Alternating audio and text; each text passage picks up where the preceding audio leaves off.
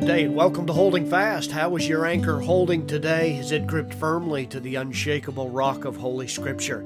Great to have you. We're studying in the Word of God again this morning, and uh, at least I am. I have my cup of tea here with a little light cream and a nutrition bar. I know it's not bacon and eggs, but hey, we do the best we can, right? And uh, I hope that you have been able to spend some time with the Lord. It's exciting to be able to wake up every day and to be able to meditate in the Word of God. I can't recommend it highly enough to you because it really does set the tone and govern your day. So I encourage you to tune in as frequently as you can uh, and have your soul encouraged in the Word of God. We're back in Jeremiah chapter 6 uh, this morning, and we're looking for this very last time at verse 16 where Jeremiah writes, Thus saith the Lord, stand ye in the ways and see, and ask for the old paths, where is the good way, and walk therein, and ye shall find rest for your souls. A great promise for us today, uh, as it's something that we need to revisit from time to time, because most of you know that if you're uh, a disciple of Jesus Christ, the rest that God gives to your soul is something beyond uh, understanding. There can be a whirlwind of tribulations and stresses going on around you. But if you're finding your hope in the Lord, if you're finding your joy and your satisfaction in Jesus Himself, uh, then you're going to be able to have rest for your soul in spite of all those things that are going on. So, Jeremiah, once again, is pleading uh, with the is- Israelite people, and he's saying to them, You have strayed from the path. You have left your love for God, your awareness of Him. You don't have the passion for Him, and where your soul was just taken up in knowing Him and thanking Him for His goodness to you, and you have substituted inferior things to try to find rest for your soul. Now, I'm going to tell you, if you haven't figured this out already, it's very subtle.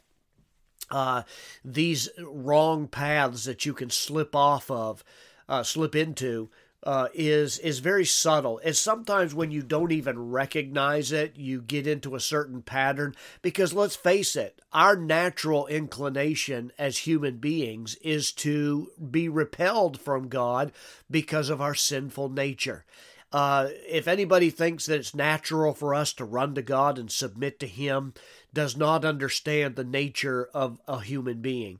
Uh, the fact is that in our depravity and brokenness, uh, we run from God every opportunity we get. Now, some people object to that statement and say, well, what about all of these people groups and ethnic groups that create these idols? They want to worship God. No, what they're doing is they're demonstrating their rebellion against their Creator by having a religion of their own development, of their own imagination. And usually it's just a messed up form of the human being, like the Greek pantheon of gods that are just a bunch of womanizing, lying, cheating, unethical deities that the Greeks began to venerate and to worship. Uh, and, and I, I, lived in South uh, in, uh, in West Africa for a long time, and you got to be exposed to these people groups that have these deities that were no reflection of the one true God, but rather were a reflection of their own brokenness and their own uh, immoral natures. So um, there is a natural repelling that happens in the life of a human being. So, you know, how else would you explain that when we sin, most people absent themselves from the house of God? They no longer read their Bible, they no longer pray to God. When in reality, that's the very one they should be running to to run to be in God's house, to run to their Bible, to run to Jesus and pray. But we don't do that, do we?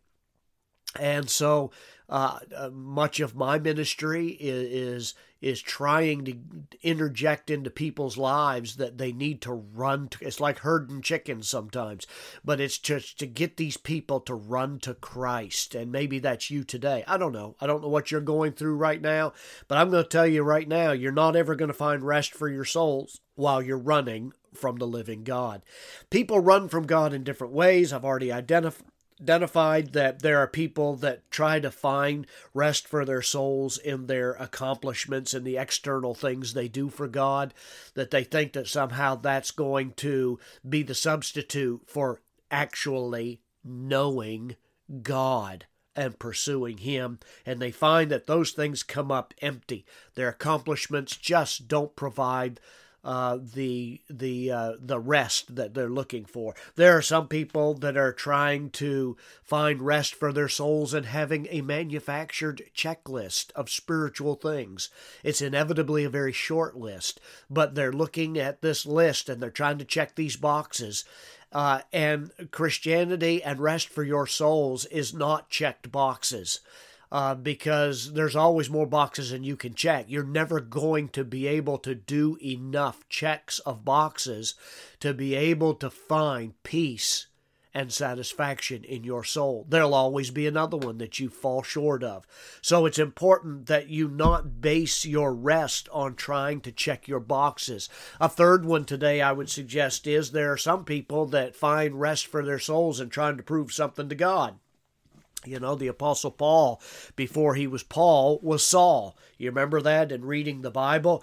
Philippians chapter 3, Saul records that he was really passionate and over the top. He was zealous about, about serving God without really knowing God.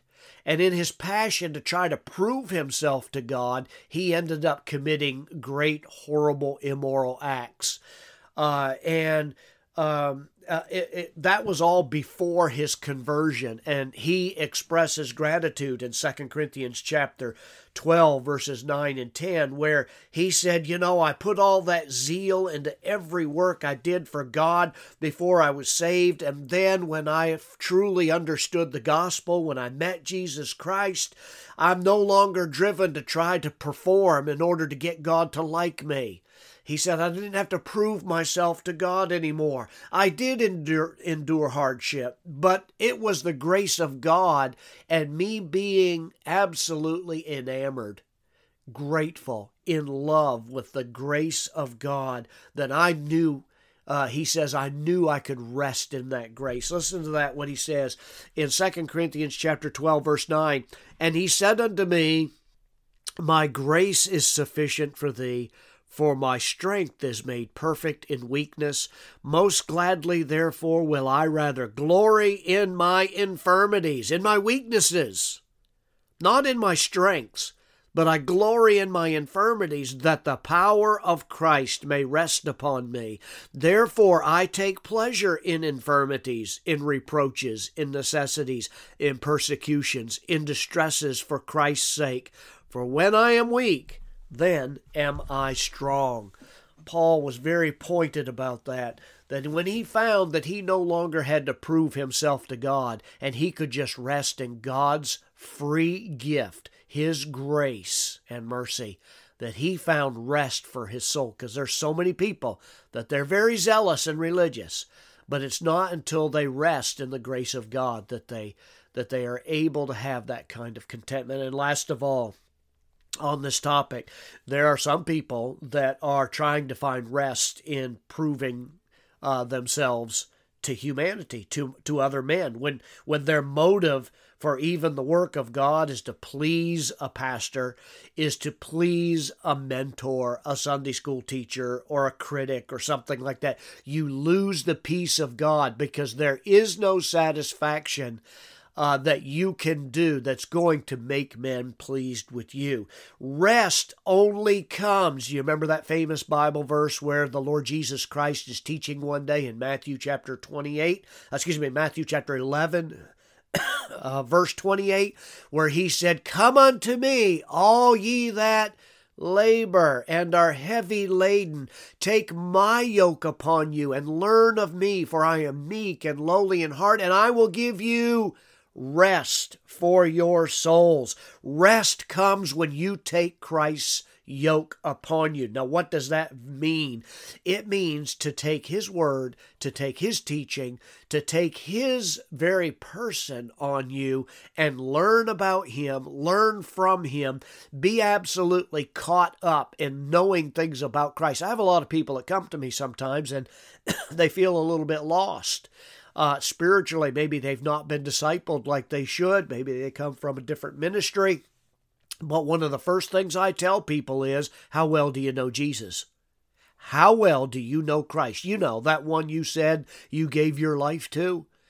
I'm suggesting then that they take the Gospels and read through them multiple times in order that they might be able to be found in him and his words abide in them. And when you do that heartily as unto the Lord and not unto men, if you're doing that, not trying to prove yourself to a, a pastor or a mentor or something of that nature, you're going to find rest for your soul. And it never ceases to surprise me that those who really, uh, really immerse themselves in knowing Christ and thinking about Him and meditating on His teaching, there is a settled sense of peace that comes over their soul that's such a blessing.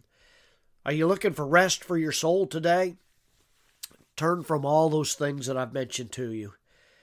Um, and turn from the path of your doing, your pride, and walk in humility. Then you'll find rest for your soul.